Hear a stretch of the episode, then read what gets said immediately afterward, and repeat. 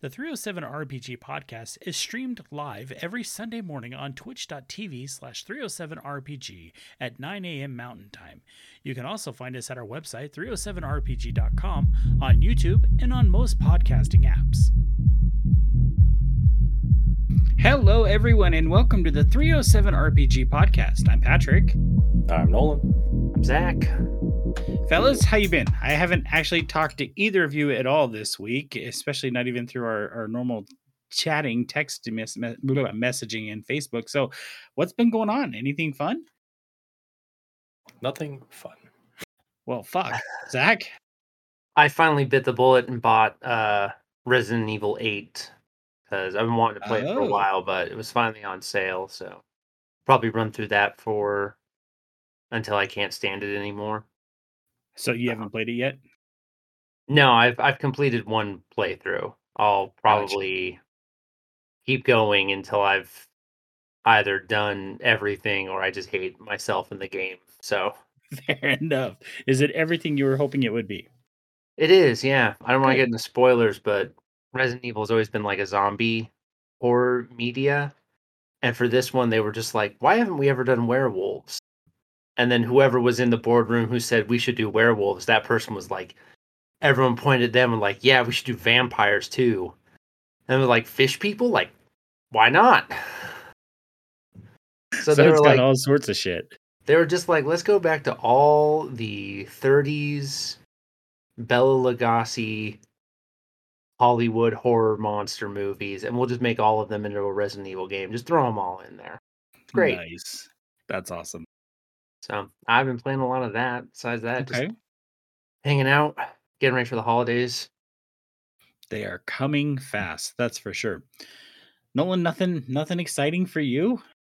Nope. More of the usual. Busy week of work, and uh, uh, I guess dabbling a little bit with uh, Halo Infinite multiplayer, and that's been about it. Okay. Oh, okay. It's been a lot of early mornings and long nights at my work. We had our annual state survey, um, which can, I mean, you really can make or break a nursing home if you do poorly on it. We did very well, so I was very happy about that. Good job. Glad to hear that. Yeah, I mean, unfortunately, our facility has had a reputation under its old name, had a bad reputation under its old name, and we are working very hard to dispel that. So it went very well. So we are very pleased. So yeah, that has been occupying my time. It's been a lot of be at work by six, and you leave maybe around seven p.m. so yeah, long week. I was very Dang. happy for the weekend. Yeah. Wow. So so I haven't done anything. Just one of those weeks. Yep, one of those weeks. I seem to have a lot of those weeks. so, our topic of this week, we decided after kind of going over, they came from Beyond the Grave last week, that it might be fun to try to build a character. So, we are going to be building a character. I sent Nolan an interactive character sheet so he can actually plug in the dots as we move along once we get to that point. Um, Nolan will be able to pop that out and have that on the screen here so everybody can see it. So, if you're listening to the show and not watching it, you can always find the show on YouTube and check it out there and see how we go through the process. So, but we'll get to that in a little bit because we do have some news that we need to cover first, starting with Dungeons and Dragons. WotC has opened up the pre-orders for the Rules expansion gift set scheduled to be released in late January. I believe the uh, release date is January 25th. This set will include Xanathar's Guide to Everything, Tasha's Cauldron of Everything, and the monsters and monsters of the multiverse, along with a DM screen put together in a beautiful slipcase. Those are WotC's words, not mine. What are your guys' thoughts on this product? Zach, we'll start with you. Well, I personally don't think that we are going to need it. So I don't think it's something that any of us are going to be buying. But I think if you just got into fifth edition for whatever reasons, or you hadn't picked up a book, this is probably the best time to get it. I understand though that you could probably get all three books separately for not $170. You could probably get it for like hell, Amazon still does their buy two get one free deal basically every other month for Wizards of the Coast things. You might be able to get them for like a hundred bucks or ninety, or even if you bought all three separately, maybe only 150. Well, apparently you can get the the rules expansion gift set on Amazon for 152.96 instead of 170. There we go. Yeah. Nolan, what are your thoughts? Um, Similar vein. If you don't have them, it's not too bad. Uh, it is a little disappointing at this point to see no kind of discount, I guess, on those. I mean, you've got a couple of older books at this point. Uh, I think let's see here. Tasha's is twenty seven bucks. Xanathar's is thirty one. So I'm not seeing the value if you just bought them, like you said, individually. So I don't think having, um, I don't know. I guess you're paying 40 bucks for a DM screen at that point, and that really feels bad. And then Yeah. also, it, it's a cool box to put them in, I guess, but along those same lines of, again, you want people to pull the books out and use them. So having it be a kind of a little collector's, like all three go in their little home thing feels, I don't know. I guess if you need them to replace them or something like that, it's a nice place to have them. You can throw your old ones in there, but the value doesn't seem very strong to me. I, I, I think I'm in the same boat. I was looking at the price tag. I mean, the slipcase does look nice, but at the end of the day, it's a piece of cardboard. You know, Right. it's got some fancy art on it, but it's a piece of cardboard. They didn't do anything special with the books themselves. There's no special covers or anything like that. I mean, maybe if they put the the special art or the alternate art covers in here and made this even more special, I'd be more on board. But at $170, Well, and I think um, as we're uh, looking at it here, it looks like the $170 one is the alternate cover pre-order. And then you can Oh. pick up um, the D&D 5e normal pre-order books. I'm just looking at another website, miniaturemarket.com. Uh, it looks like it's 135, 140 there. So so that that might be where that higher price tags comes in and they are special looking. They're pretty, but again, they're very white and you want to be used. And usually when I'm playing D and D, I'm covered in Dorito dust. So So I, it's interesting that you said that because I'm looking on um on the Amazon pre-order and they don't say anything about the uh the alternate arts. It's just the regular art covers. Can you shoot me a link to that miniature mar I think you just did. yeah, and that's just what I said. It looks like the Amazon shows that one there, but even then, Amazon 152. This miniature market has it for like 135 for the normal books. Um, Interesting. So if you're gonna buy this, shop around. yeah, it seems like everybody's got different prices. And and again, going back into it, um, 170 bucks alternate art cover. They are not the alternate art cover that originally came out. The one that you bought Oh. is um, and if you look at that link there they are very again super white very uh, simplistic style it looks i mean they look really cool uh, don't get me wrong but it is very Yeah. It looks like that one there looks like it's something you're going to throw on your shelf Okay. Yeah, I, and that's to me that's that's where they go, right? They, they these kind of things, in my opinion, go on the shelf. I, it's not something I'm gonna play with, so to speak. I just well again and, and the idea behind it right was this looks like a little jumpstart set. This is to get people into it. This is to, you know, hey, you've missed out on years. Here's everything. You need a PHB and these three books, and you're ready to make characters ready for the next generation of as we go forward towards air quotes five five E, you know, five point five or whatever's next. And then along the same line saying, well, these are really pretty books that you don't want to play with, kind of goes counter to it. Like slash the price, make it half off, get a hell of a discount, get more people playing the game. They have something cool. They've got a stack of three books with the PHB. They spent 80 bucks on the whole thing. They're ready to go. And then get them addicted to everything else you got coming up for the next five years. gotcha. Slip them the crack. Yeah. Let's go. Well, you're right. drug. Those are very white, aren't they? Yeah, I just see Cheeto dust all over them. Right. I don't even really eat Cheetos, but I would probably get. Cheeto dust on them. they wouldn't even be in the house and they would turn up orange. I don't even know. right. yeah, I think they're cool. Um, I think they're interesting, and and, and again, it's probably going to be one of those things that I see collectors jumping on more than anything, and that's cool if that's your thing. I mean, great. Uh, yeah, I just I would have a hard time buying in on this one. Yeah, they get uh, like some sort of discount for it. You got two Yep. really old books and a new brand one, or brand new Yep. one. So Yep. And you can get them all on Amazon for a lot cheaper than the even the 135. I think you can get all three of them plus plus the old DM screen, which I mean the only thing you're gaining with the DM screen is the artwork, right? I, I'd imagine the insight's probably the same. And at this point, every starter relaunch thing, you probably got four of them sitting. Yeah, exactly. Can only DM screen so much. Everybody Also, gets you one. Just, you can just use a three ring binder. Yeah. This is true. In other WotC news, they did announce the release dates for Strixhaven, a curriculum of chaos. I think I keep calling this book a curriculum of magic, and I'm wrong. It's a curriculum of chaos for the entire world. You may remember that this book was pushed back They were hoping to do a global launch at the same time, but apparently that's not going to happen. The book is scheduled to be released in North America on December 7th. Australia and New Zealand will get it on December 10th. Europe and the Middle East will get it December 14th, and Southeast Asia will get it on December 16th. I don't remember exactly why this book was held up. Do you guys remember? I don't think they ever said. They made some cheeky comment about goblins stealing some paper or something or Oh, something that's right. weird. They were they they didn't actually say, but I'm, I'm- guessing I'm gonna same thing everybody else. it's woes. Well, I thought about that too, but yet the other books that were scheduled to come out before there was no issues. Like Fizban's is a great example. And the shipping was been going on for a long time. So And it, Well- my guess on it too is Fizban. uh, You probably don't print as many Fizban as you do for because it's such a that could be true. it's almost a niche book, right? So it's, if you like dragons, you got it. You probably don't need as many. This next one coming out is going to have a bunch of character options, and it, it's more players sh- will want this one versus just like a DM thing. Uh, I I would think that the issue isn't isn't that like WotC is having a hard time getting their books out, but that they finally ran out of whatever supplies that they had that let them make the books on time. Um, either because the whoever their printer or their publisher like had enough for say so many books and then had to start getting more and they were able to keep getting more over the over the year and finally they ran out. I suppose and if you have the Hasbro money, yeah there's only so much can no longer. yeah, there's only so much books. money that you can throw at this problem before you eventually it's like no company can do anything about this yeah, no, that's that's probably a good point.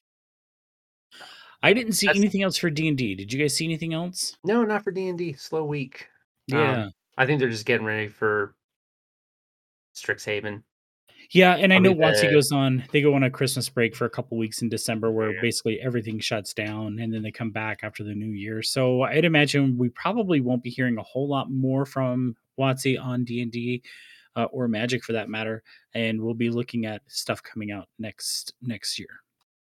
honestly, if we were looking for the scoop, we should check Amazon's announced releases because they always leak the thing before WotC really has a do. chance. Like Yeah, every time. right.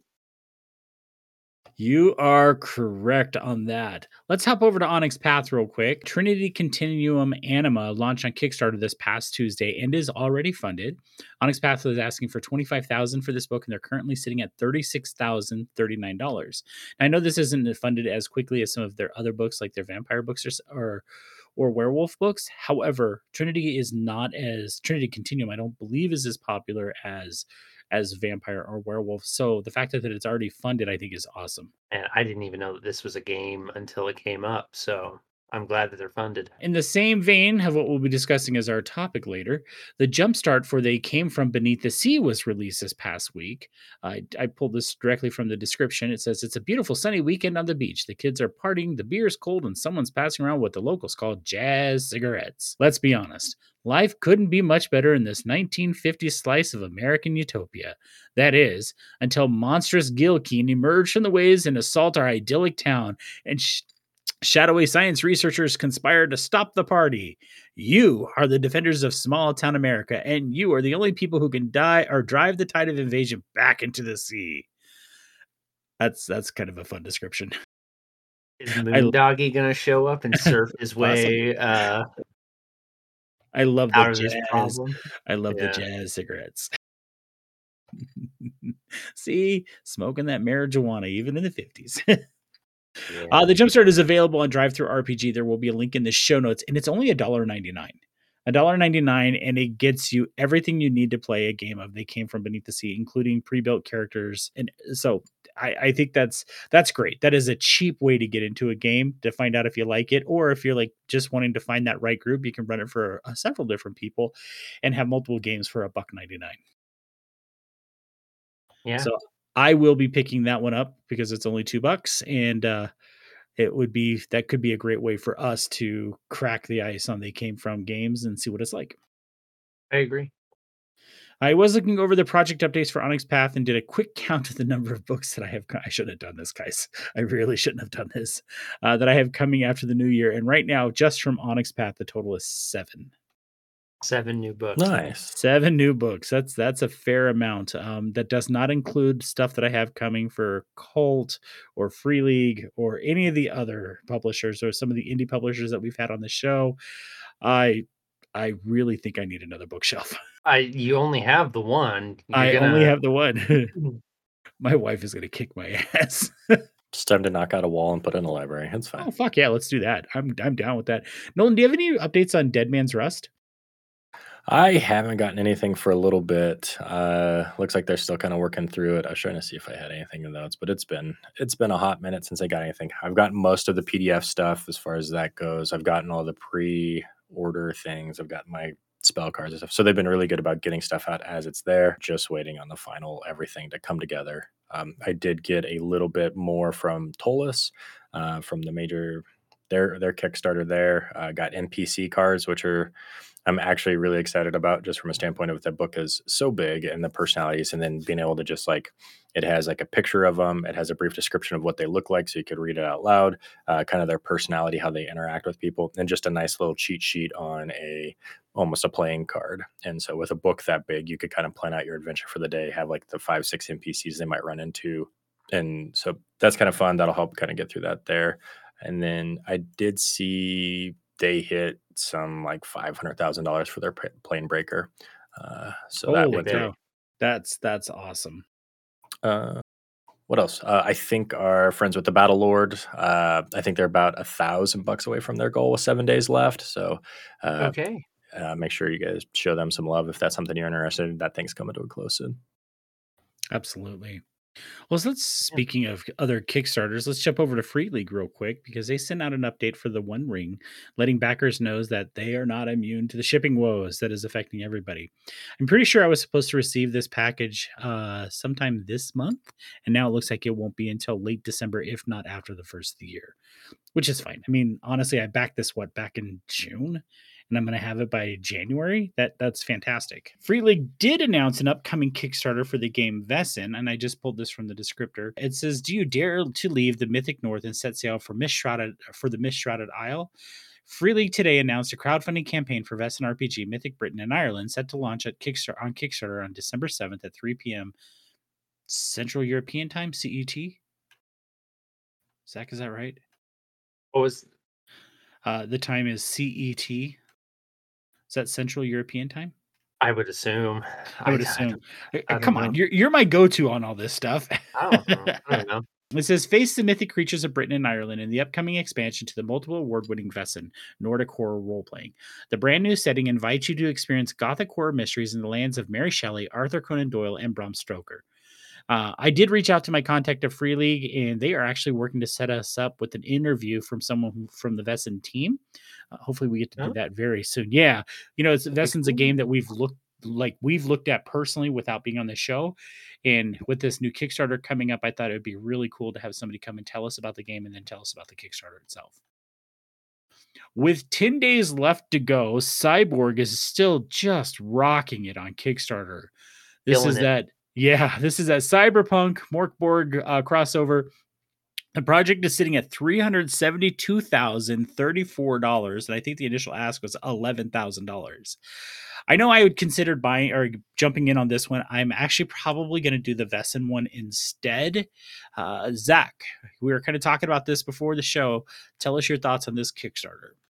Uh, I'm I'm still considering it like really hard because I I really want it. Um, uh, the basic pledge for a physical book is only forty nine bucks.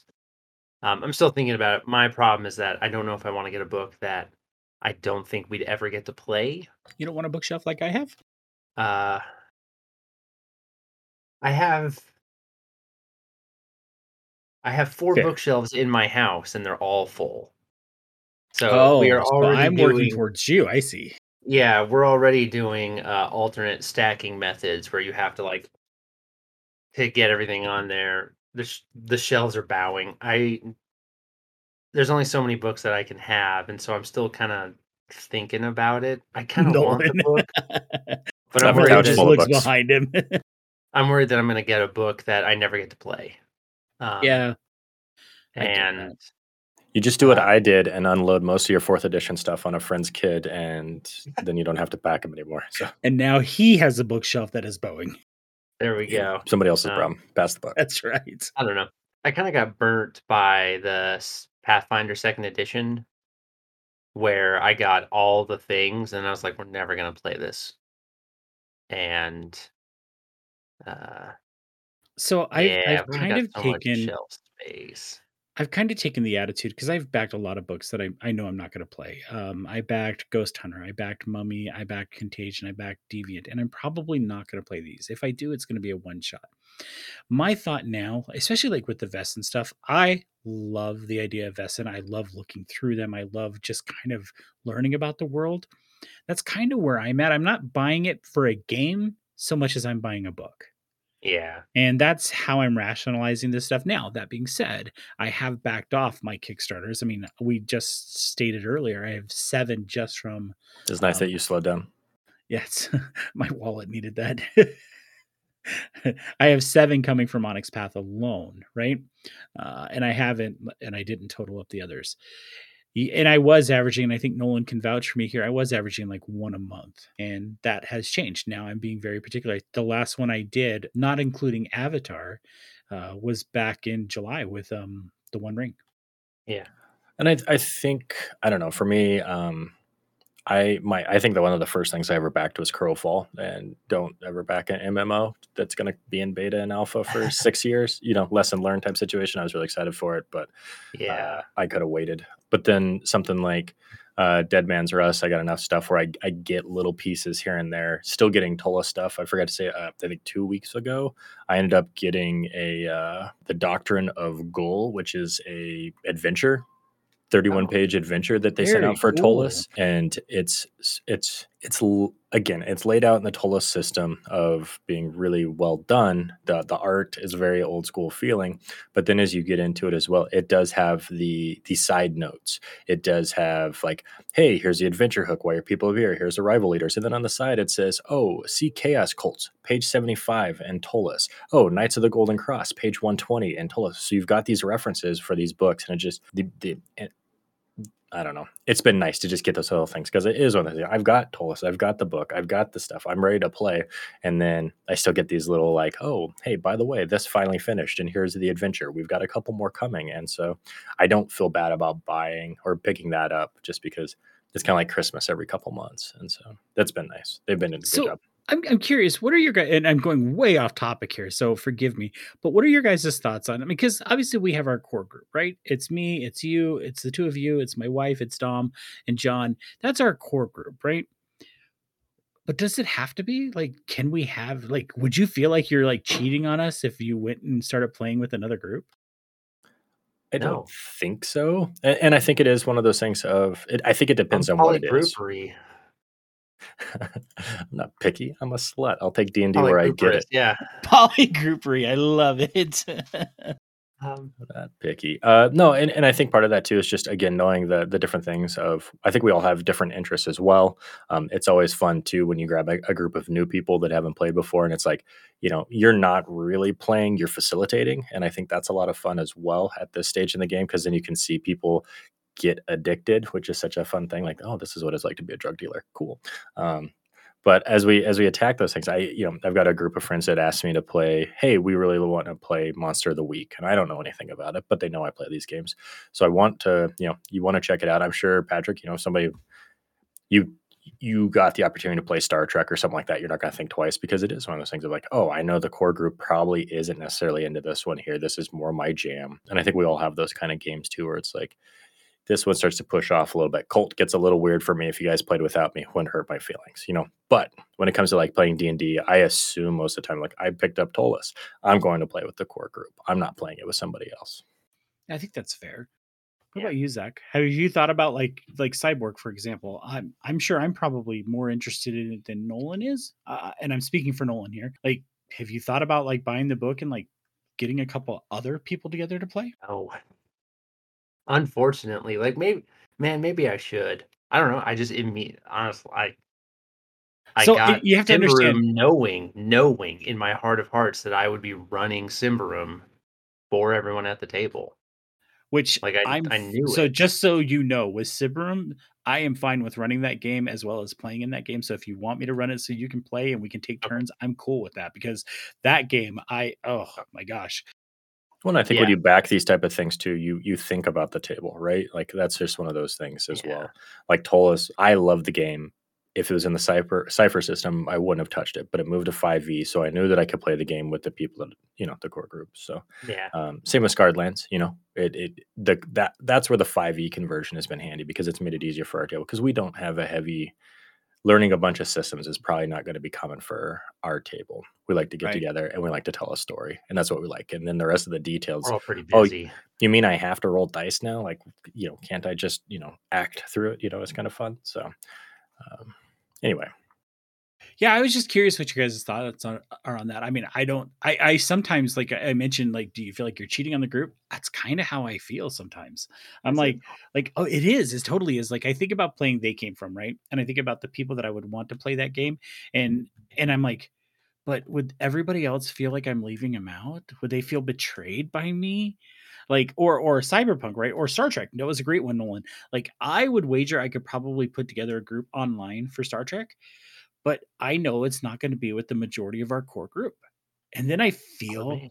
bad. Then I'm like, Aw. oh my gosh, am I betraying you guys? well, and I Because, think it's just I'm you put the offer out there, right? Hey, so Yeah. hey, I got a bunch of people who want to play Star Trek. Anybody understand? Like, you got a bunch of people who want to play Star Trek? Cool. Let me know how it goes. Like, I, you know, throw it up on live stream. I want to watch. You know, I'm curious about it. It's just I can't wrap my head around it. So maybe Right. seeing somebody else play it, or again, I, I've ran a couple campaigns of small things for friends and stuff like that. I'm like, this is really good. Like, and I, I secretly was using them as guinea pigs, so that way when it comes time to run it for the table, I can do it Sure. better. You know, I'm just using them like, well, they're new. I'm new to this one here. I'm like, oh, this was cool. This was cool. This was cool. When we play with the big group, this is what I'm fixing. So, Right. So, okay, same vein, same question or same type of question. As as podcasters, okay, if someone from another podcast that did an actual play reached out to either of you, would you be willing to play in their actual play game on their stream? Yeah. de- well, depends on the Sure, yeah. game. I Okay. it, it ended in a disaster, but one of the most fun games I've ever done was the pickup game down at Puzzles with uh Ad Halen that he did. I mean, it was not his fault that it became just an absolute shit show because That nine people showed up to play. But like it was it was a ton of fun. Like did did I accidentally end up bullying some kid? Yes. It was not fun. Like was it good? No. Zach, you evil monster, you. I didn't even mean to. There were nine people. I had no idea that he was in the shatter cone. oh my gosh, that's hilarious. But I, you know, and I think sometimes we, I think we just get like, uh, for me, I know it's a loyalty thing, right? I feel like I'm being unloyal to you guys, and and and I don't want that because then it, because like when you're in a long term relationship, when you're in a Yeah. long term gaming group, you are you're in a relationship with these people, right? These are your friends. You care about them. We don't just come together, play a game, and then disappear. Right? We care about each other. Like we, if if John's having a rough day, we're probably going to check in on him and make sure he's okay as long as we know about it. Same with Nolan. If Nolan's struggling and he's having some issues and he needs help, you know, if he calls us, we're going to be there for him. You know, because we're more than just a role playing group, and I think that does happen with long term groups, right? So I, I just, I was, I don't know. The thought hit me. It's like, well, is it a betrayal if you don't play with your group? no. Okay, fair enough. I'm sorry. I'm Patrick. I'm sorry, but I do not want to play Star Trek. I don't need. Oh, didn't you're wanna- good. I didn't even want to play that board game version of Star Trek. Like, oh, Zach, You you're know? killing me. so I love Star Trek. I know you do. It's just not for me. Yeah, and that's perfectly fair. Well, yeah, and I think that's some of the things of too of if you're not excited for it, if you're not, you know, um, as as the general term in uh, that I've heard before is you only have so many give a fuck bucks. Spend them wisely, and Yep. you know you're going to a place, and if you don't give a fuck, they're gonna know that you don't care. They're gonna know that you're just there to show up. They're good, you know what I mean. So you can, if they're gonna be happy if you just send, you know, a, a baby shower card if it's not your jam, right? Just don't go there and ruin the party. So make sure you spend your give a fuck bucks Yeah. wisely. I agree. Zach, I do want to get back to topic here, and I wanted to ask you: Have you heard any updates on the Ruins of Symbaroum? I think three weeks ago they were they did send out the thing that they were like, our revisions are done. Nice. So I know that at least the player's handbook is is ready to go. Um, besides the alpha of the uh, the bestiary, besides that, it's just been the standard stuff of like, hey, it, this is your last chance to hop on board, get your late pledges in if you wanted a book. Um, but besides that, I think they're looking at a February release date. that's not that uh, far off. It's not that far off, given how things go. If I get it in February, I'd be very, very happy. That's true. That's very Um, true. One last, one little bit of news before we move on is I think it's the second anniversary of Scion Second Edition today. Is it really? I think so. That came up on my Twitter feed. So Okay, I did not Or- that. yeah, so you know, uh, congratulations to the guys at Onyx Path Yeah, with that system getting the second edition out for it to have gone, been going strong for two years now. Like really well and done. and potential for a television show coming out on it. I mean, yeah, television. Yeah. Yeah, like So- I- again, I oh, don't think the game was for me, but it was a cool game, and I'm glad that they got it out. Yes. Uh, so we actually have it scheduled in the show notes to talk about Ptolus next, but Nolan already did that, so we're gonna skip that part. That's cool though because I did want to bring up. Did either of you watch the first three episodes of Wheel of Time? No, Not yet. That was my plan for and in fact, I don't know if I'm going to Can I ask why? because the books are such a big part of like my life and what I enjoy. Like, I'm not gonna say like it defines like who I am, but like these are the books that made me love fantasy. And I know they're gonna do a great job. And I I've I know that the people who are doing this are gonna do a good job with it, but at this point I'm like, I don't know if I can do it. So you've seen the previews, right? You've seen the trailers, right? Okay. So you know the scene where Moiraine is like channeling the one power and you see Lan flipping around in the background, right? Mhm. Okay. That scene is fucking boss. so the Trollocs have attacked the two rivers and she is just eviscerating them. And and like I was watching it with my wife who's never read the Wheel of Time series at all. And, and to be fair, I stopped reading um, the book after the Dragon Reborn is when I stopped reading the, the series. And I'm actually, in fact, right before we started, I went back and purchased the Kindle version of Wheel of, of Eye of the World because I'm gonna I'm gonna I'm gonna read through the series. But there's a lot that's happened that's happened in the, the first three episodes that I do not remember from the books. Now, I read uh, Eye of the World when I was 15 and so and I'm 46. So that was a long time ago. There's a lot about that book I just don't remember. There's a lot I do remember. Uh, I don't think Lan is dressed appropriately. I mean, he's in very very little armor, if any at all. Like if anything, it's like leather armor. And I don't remember them meeting an Aielman so soon, or seeing one so soon. Um, Okay. and that happens in the show. There is a song where uh, Tom the Gleeman, there's a song that he does that I'm just like, I want to know the lyrics to this song. That's fucking badass. It's a really cool song. And then I thought it was interesting that every time Perrin comes on the screen, you hear wolves. Really?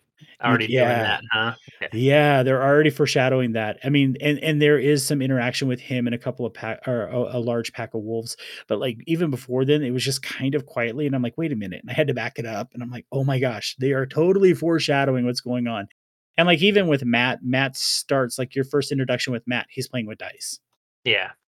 and so. I don't know. You know, again, I don't remember a lot from Eye of the World because it has been so long. If I had never read the books, this would be a really neat show. I do remember Eye of the World starting very slow. A lot It- of people to introduce. It's a slow Right. burn.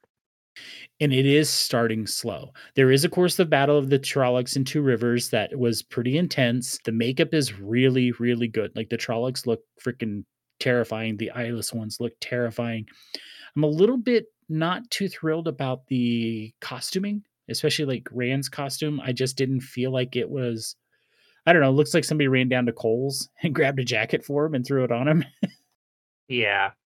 But I- overall, I think I think some of that stuff too of, of humble beginnings opening up to more. I think that gives the character a little bit more. I will say, as I look at stuff like this, um, the biggest thing that I can take away in this day and age is go watch some of these shows if you're interested in it. Don't trust reviews, right? Right. Don't don't look at stuff. When you when you look at Wheel of Time, all I saw all week was like, oh, another Game of Thrones copycat. And I, I, I the biggest thing I'll say was Game of Thrones was good. It will be forgotten. Way, you know, we're still talking about Lord of the Rings and the care and that kind of stuff. 20 years later, I just decided to throw that out because it hurts my soul. But Game of Thrones will be forgotten because of what it, it was neat. It was a great show. It'll be forgotten. Don't compare it. Don't you know what I mean? Like that kind of stuff. Um, I think next Tuesday comes out the second act of He Man, and that thing just got obliterated with you know. Uh, I was really disappointed in it. I didn't know about you know they're coming a second act. I'm looking forward to see how they do the tale. You know what I mean? But that was kind of my thing. Of then you hop out there and it everybody negative press gets more clicks. And so if you like this kind of stuff, go with it. Don't read a review. Don't judge it until don't judge a book by its cover, right? Um, and see what it means to you. And then maybe go back and read some of that stuff because you will find very clear, like, oh wow, I actually really enjoyed that. And then you read the reviews and like, people hate this thing. Oh, people hate everything nowadays. So that's what gets clicks. So be mindful. It was a tough week. I haven't watched it. I've been saving it. Anytime I'd pop up stuff, all it was was negative this, negative that. And I was like, oh, that's, and then you would like scroll through a couple things and you'd see a positive review, but it was just like some of the, the hate for it didn't seem warranted. So, well, it feels like, go ahead. Zach. I'm very, I'm insulated from that. I don't, I have zero social media presence. So the only information I get is ones that I seek out. So you can find trusted sources. I'm not worried about it being bad. That's not it. It's not like Alita Battle Angel where it was so bad that I was just like, well, I guess my life is ruined. No, that's not my worry. Uh, I think I know that some of the changes that they have made, I think artistically make sense. I think that they are the kind of thing that if Robert Jordan was writing today, it's something that he would have done. And I have seen Moiraine channeling, and I think they did a great job of showing. They really that, did. I think it does an amazing job of showing that, like, this is horrifying. This is a woman who walked into this village and socially, economically, and literally, she is the most powerful individual they've ever seen. And that at any point in time, all of their lives are in her hand. And the only thing that keeps her from just dominating and killing everyone is the oaths that they know she made. And I think it's doing a really good job of setting up down the line when you know, the Dragon Reborn and the other channelers have to look around and realize that the power that they have been born with and given has to be used ethically because the people around them are scared of them all the time. And I yeah. think, knock on wood, you know, fingers crossed when we get to Demise Well, I think we're going to see just like, I think they're finally going to be able to show why the series being about power, especially gendered power, is so important. And I think there's things, some of the criticisms that I have seen was that it is very gender essentialism. And I think that's fair. Um, I think the point of the story was about gender, though. So I think that's kind of an issue that some people are going to run into. But it was written in the 90s. And I think Robert Jordan, if he were writing today, knowing what we know, would have addressed those concerns. But when he was writing, he was writing about conflict between genders. So I'm sure that the people who are doing this are going to do a great job, but I don't know if I can emotionally invest myself into another Game of Thrones. I wish people would stop saying another Game of Thrones because it is absolutely not another Game of Thrones. Yep. This I, I, think the I know, thing to I remember. Can't do, I can't do another six seasons of Game of Thrones of being like, okay, what do we have to? All right. Oh, who's talking about it? On. Who's watching? There's no way it? that this would only be six seasons. This is going to be like 15, my friend. I know. um, I, I just so having watched all three episodes, and actually had to watch the first or the third episode, like the beginning of it, three times because we just had having to stop it. Having watched all three episodes, I think the very important thing to remember, and I like that they do tag it this way, and it's something to remember about The Hobbit and Lord of the Rings too, and we had to adjust to that, is that these are based on those books. They are not an exact replica of those books. There is going to be artistic liberties that happen in these shows. And for to go into it and think that it is going to be a purist Eye of the World or Wheel of Time is ludicrous. It's absolutely ludicrous. And like I said, you know, one of the things that struck me was how little armor that Lan had. That being said, watching Lan and his swordplay and just watching him absolutely eviscerate anything that came near Moiraine, I was like, holy shit, that guy's a badass. Immediately you felt that way. You did not think, oh, you know, he's just this weakling. No, he is fucking badass. And then watching Moiraine channel uh, again, like you said, Zach. I, I, I know Shri was watching it and I heard her go, "Oh shit!" Just you got know? real. Yeah.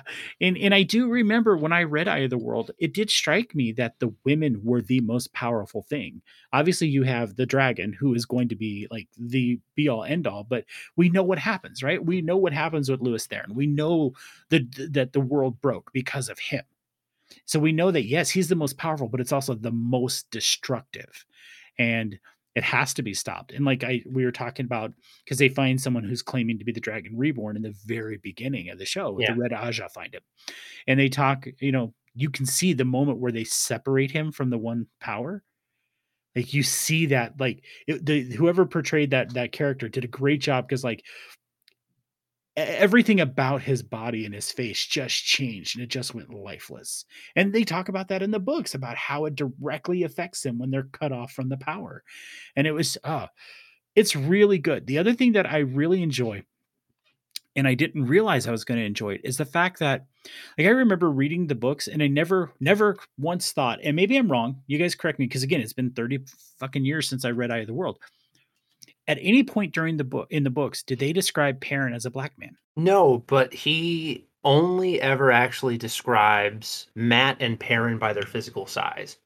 Okay. Uh, Mat and Perrin and Rand are all known for being pretty much taller than everyone around them, but Mat is described yeah. as being uh, very thin with like a real wiry strength. Yep. And Perrin is, of course, just a brick shit house. Right. And he's supposed they... to be he's supposed to be like six four, and he is a lean like two sixty. He's supposed yeah, to be huge. He is. But they and they describe like a, a thick curly brown hair, but I don't remember like skin. Rand's skin is described, but he's supposed to look Irish.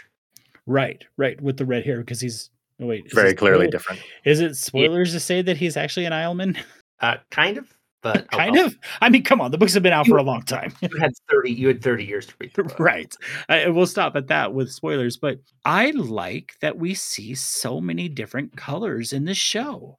I mean, yeah, Moiraine is like this pasty white, and Lan looks Asian, and Perrin is black, and Egwene is, looks Indian, and Nynaeve is black, and and you see it, it, it I mean, at this point, you know, we talk about like being able to watch a show and being able to identify with a character, anybody's going to be able to sit down with this show and be like, okay, I can identify, you know, I see me in this show. And that's great. I like that they did that. This is also a world that, due to ecological and other disasters, everyone had to just move to different places and survive. Right. Especially, I think the two rivers is is described as like a melting pot where a bunch of different people had to come together and uh, fleeing exactly the Trolloc Wars. Yep, and that is exactly how it's represented in the show. Yeah. So I think I'm I'm thoroughly enjoying it. Uh, in fact, I actually kind of want to go back and rewatch the first three episodes because I thoroughly enjoyed them. They're a little slow moving, but there are some moments where you're like, "Oh shit," uh, which is great. I did go ahead and purchase Eye of the World again on my Kindle so I can reread that book. Uh, again, it's been 30 years, so it's gonna be like reading it for the first time. Did not mean to sidetrack us that much. We're actually running out of time here, so I'm gonna just speed through the rest of the news so we can actually kind of look at. We may not even get to character creation, guys. I was gonna say, as somebody who uh, with the remake thing, I spent my weekend watching Cowboy Bebop. So how is okay? Fuck, we are not going to get into our show at all. How was that?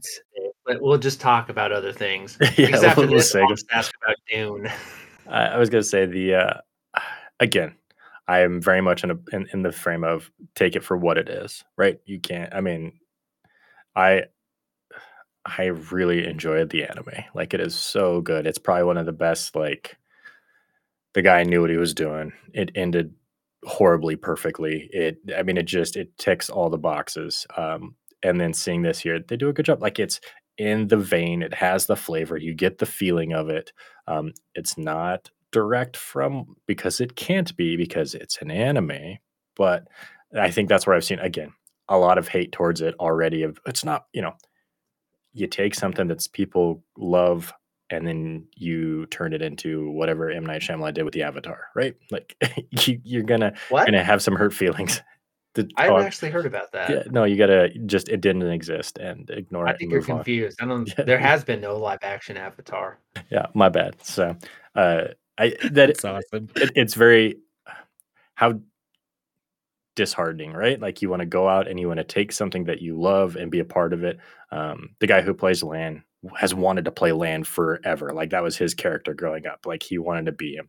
And you really? see those people that want to I have an opportunity to play this character that inspired me and then you go out and you put all this effort and love into it and people hate you for it because you don't look like an anime character that stuff stinks but cowboy bebop is fun enjoy it for what it is. I i did i have and i would i would say of all the animes that you're gonna try like this but like the the high profile the really really popular the really really good ones for you to try to do a live action one Cowboy Bebop's lived in 90s styled uh, future would be the best one to do. Like when they go to Mars and they go to Earth and they go to Jupiter, like they aren't futuristic buildings. Everything looks like New York in the 90s. Like what an easy one to do. Like you just go out onto the street and like then you just add some ships through the sky and post and suddenly you're you're on Mars in the future.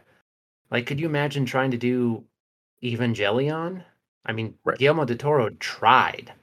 It's called like it took him a whole movie to do. Like you're not going to be able to do a show of that. Well, and again, you get movements and stuff like that of some animes. Uh, again, you can't do you you can't do Goku. You know what I mean? Like you, we know what he looks like. He, you know, you can't have somebody play it. So that I, those kind of things are really tough. It, yeah, like could you, it, it felt like you added like fifty Dragon years, Ball? right? It was terrible, like, by the way. It, it as somebody who hated was not good. It was but like rough. even then, like there's things that you can get away with in a cartoon because you've immediate like this. These are not real people. This is a drawing, so your suspension of disbelief is even easier. That's why uh, cartoon musicals work so much better than movie musicals. And the the I don't know, it, it it felt like if you added like 40 years of technology onto Firefly for me, like you know, like I could see those being in the same universe, like you know what I mean, like that that kind yeah. of stuff. And and it, it is, it's a it's a simplistic Western style gunman, you know, outlaw. They called cowboys for a reason, right? So I don't know, it, it's fun. There was a lot of good shows that came out on Netflix, so it, it a lot of stuff to process this week yeah, I, I, need to watch the League of Legends anime. I need to watch Cowboy Bebop. I've got a list of things that I need to watch. Think, think Thanksgiving's coming, so I'm sure he's going to be gone in the morning. So if you have Disney Plus as well, um, as far as fun stuff to watch, uh, the the Star Wars Visions has been a joy. Uh, oh. Uh, so what they had done was they had gotten with a group of anime creators and said, "Give us some Star Wars stories." Don't do anything of anything you know let's see what happens. And so you get these little 12 to 20 minute videos inspired by Star Wars, and they just tell a little quick story. Uh, every now and then they're seeing people just take off the creative gloves and go nuts. I, I think the very opening one is very much a samurai uh, showdown of a wandering Ronin type situation, and and happens to be there. He's got the hat on his R2 unit, so eh, uh, he has he's like a, a, sword collector style with samurai swords, but they're lightsabers. He collects crystals. The bad person shows up and whips out this umbrella looking thing that has lightsabers on it. So again, you couldn't do that in real life, but in an anime, you're just like all bets are off. Let's go nuts. Yeah, you're just uh, here uh, for it. So if you ever watch the the animated Matrix series kind of thing where they had done that, yeah. feels like that for Star Wars, and they're they're they're fun little fifteen to twenty minute things. But nice. if you if yeah if we could just let somebody go nuts with that universe, holy crap! just just just go nuts with the wizard and you see it and like they're powered up through crystals and all of a sudden they're cutting through fucking starships and i'm just like i don't know what's happening but i'm here for it so Man, we're we're not going to get to the topic today. No. Did No, you guys see Dune? I was going to ask that. I have not watched Dune yet. i have not yet i had a friend that very much said go see it in theater do yourself a favor so It- I do think I was able to go to a theater. I think I went last Sunday at two. There was me and two other people, so I wore my mask. I still felt safe. Um, uh, my my friend who is that my line of D and D and Lord of the Rings and that kind of nerdism, Dune is his jam, and he was very impressed with it. He was super excited, uh, very pumped that they are doing a second part. Um, there were a few things that he didn't didn't follow the book exactly, but he was like, I can understand why, and this made There's- it good. there's some thing. There's little stuff. I think some of like the flash forwards because some of the characters can see the future. hmm um, and that's a big deal. I think how they did them was really well done, but at the same time, maybe too much. Like, I don't know. I feel like it's one of those things where I don't think they could have done better, but they still didn't do good enough. Which is not like at that point, like it's that's not on the creators. That you know they did the best that they could. You're dealing with a very weird We're foresight. dealing with a weird concept, and I think that they did the best that a person could without being in a book where you can just explain, "Wow, Paul sees the future and he doesn't like it." Yeah, yeah. Versus, yeah, telling someone something versus showing something is very Yeah. difficult. I think this is going to sound like so strange. I think this is the perfect movie to show why adaptations are so hard because you have a book written with Herbert's artistic sensibilities and then you have to take a director with their own artistic sensibilities and have them try to make something and it's why Lynch's Dune doesn't work Right. because Lynch's sensibilities and Herbert's sensibilities just don't match. I don't think that's anyone's fault. I think that's just an aspect of an adaptation. But I think if you take Denis Villeneuve's his things, the things, the stories he wants to tell, stories about forbidden knowledge and the unknowability of other people and governments not doing the right thing for everyone. Like, I think you take the stories he wants to tell and you put it with Dune. Well, that really meshes. I don't think another, even arguably more competent directors could have done as good a job. Like, Well, with think all respect to these men, Rian Johnson and J.J. Abrams could not have made this movie. And I think you take over the uh, when you have big books like that kind of thing and epic tellings, you really do have to pick what's going to be important to you. If I if you take Dune and turn it into a Marvel shoot 'em up, blow 'em up type situation, you alienate people. You're like, cool, like it's Transformers all over again. You know what I mean? Like type situation. Like it's so much more. Uh, the Hobbit versus the Lord of the Rings. You you took the Hobbit, which is a, a well put together. You stretch it out over three movies with a shit ton of CGI combat, and it looks cool. But that was like one of the only complaints I had heard about it. Was it's like, you know, now you've got SEAL Team Six running through. You know what I mean? Like it's just one of those things of it. Whereas like I felt like the Lord of the Rings, like the combat was neat, but it was very. Here's five minutes of an epic fight after two hours of, you know, like type situation. So I don't. I I think he focusing on the right things helps a lot. Um, I also feel like when you get to those type of things, you can feel love for it come through. And I will say that again as I look at like the new trilogy of Star Wars of people wanting to say we're bringing it to the future. We're done with Lucas. We're bringing to the future, and people like, I like Lucas. I like the past. I want to see what happens. Like, do that. Uh, you know, Rey could have been her own thing in a future thing 15 years after the death of Luke, and she would have killed it. She could have been trained. You're the next generation. The Force Ghost of Luke is teaching you. Like, why is she special? You know, you, you could have done that story, but to say, you know what, I I'm going to make Luke be my own thing, and it's like you don't own you don't own Luke. The world owns Luke at this point, right? Like I think it's different for everybody and not having an homage to it. I I feel like the people who did the Dune thing every single person I've seen talk about it has a, a, deep love for what they created in a positive way of reference to what was. And I think that's kind of a same thing I, I felt that with Lord of the Rings as well. Um, the source material was very honored and respected. So in conclusion, go see Dune if you can. Moral of the story: They did a good job. If you okay. have to, if you have to watch it on HBO Go Max, HBO Go, whatever it is, I why not? Um, they've already announced part two. Denis Villeneuve doesn't need you to go see it in theaters, so he can blackmail the studio into letting him make part two. They already announced it. Um, yeah, the the cast looks really good. Did that come through? Everyone well? does so well. Um, I'm, Baron I'm Harkonnen is the scariest thing I think I've ever seen. They do such a good job with making what was kind of like this is gonna like sound weird, but for a, a person who is supposed to be so corpulent that they literally cannot move without an anti-gravity device to make them weigh less like you typically like don't associate that with being horrifying but they do a great job of showing just how scary the harkonnens are that like these people they turn human beings into monsters like they're scary people yeah, it's Dune's great. Okay, so have either of you watched the new Ghostbusters?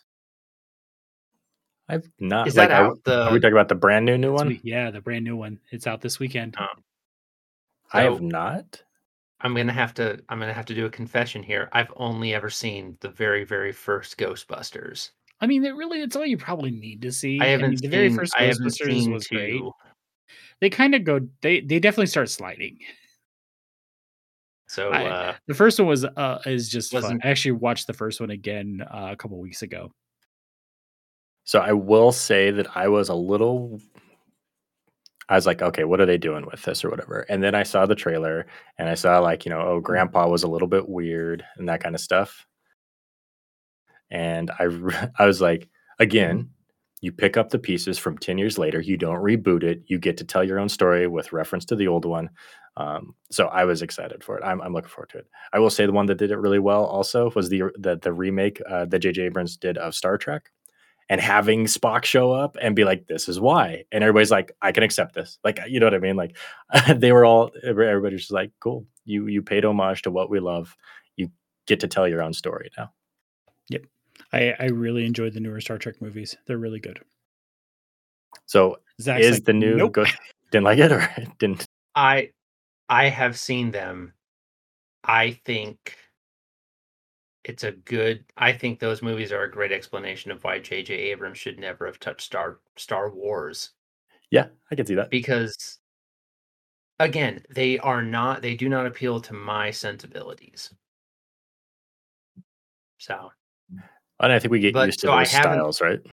I wasn't planning on going to go see the new Ghostbusters because, like, I don't have that attachment to it. I don't want to like. I've I've seen Stranger Things. I figured it was just going to be that with jokes. I don't know. I, I, I haven't seen it. I've seen the trailers, and I think it looks fantastic. I I hope to see it.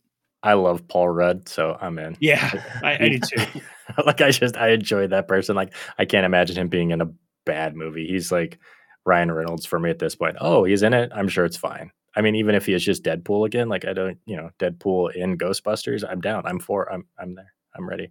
So, you, I I think that's kind of where I'm at with Paul Rudd. I trust him as a as a actor.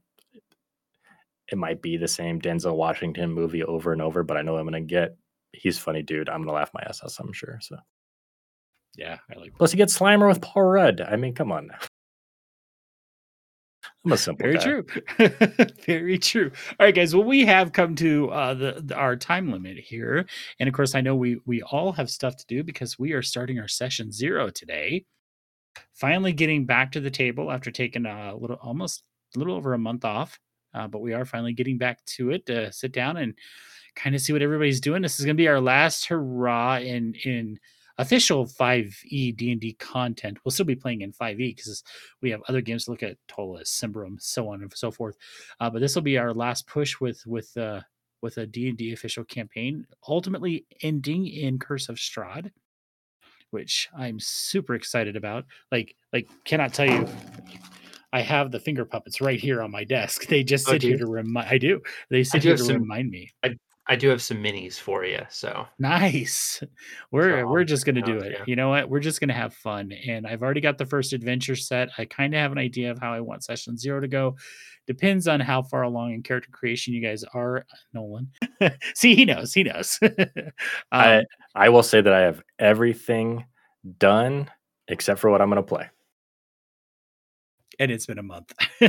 I have I have the story, I have the why. I just don't know what he does for a profession. So So we'll we'll sit down today and get all that hammered out. Um, I was talking with Shri last night about her character Claire, yeah, the archer Claire, um, and what she's going to be doing a little bit. It'll be nice. I mean, I I love it when she plays Doxy because it's fun and you know what you're going to get, kind of like the D- Denzel movies, right? Uh, the Paul Rudd movies. You know what you're going to get, but it's interesting. I, I really enjoyed when she played Claire, so it'll be fun to see her do that. I don't know what everybody else is playing, so nobody's really communicated with me so it'll be inter i think dom's going to play argon his his priest yeah, I, should probably say be a good idea.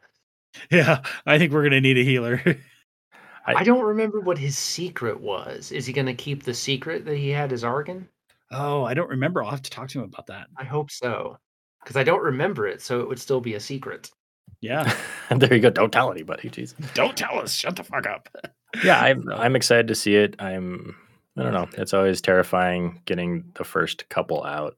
Uh, but I do have uh, maybe next week if we get through some character stuff. I did pick up a thing and I sent it to you guys as well uh, last week from Monte Cook Games. i Um, saw that put out a little book about writing your best game ever and being playing your best game ever and it has a bunch of people from the industry as well with some tips and tricks and some background and voice and uh, one of the stuff was is if you know it's okay to play a trope just add another trope to it and say you want to be hey you were like john wick give him some personality. Combine john wick with c3po. He's very stupeful. He's very studious he's a robot assassin. Let's go. like just just do a mashup of two characters. It's fine. They're great for a reason. You like them for a reason. So it's a, it's a pretty cool book. They did also have one that is about uh, writing adventures as well. So sent those to you guys to look at but yeah. looking forward to today Yeah, some of the things just give you guys a heads up on what I wanted to talk about today was archetypes. I was looking through the the creation process where they came from Beyond the Grave, and they talk about having archetypes, right? I think that's what they said. Hold on. What? Aspirations. Not. I I was like, wait, it's an A word, and I'm saying it wrong. Aspirations. I Oh, want to okay. talk about what you want to do with your character. Like they talk about having short term and long term aspirations for your character. Like, okay, this is what ultimately, like, my character wants to stake a vampire. Okay, that's a great Uh-oh. short term aspiration. What is your overall arc of your character? So I want to kind of talk about that today to see if we can add just a little bit more depth to the characters uh, instead of just being like, well, I'm a monk and I hit things. No, tell me But- more. But that is my. But I am a monk, and my aspiration is to hit all the things.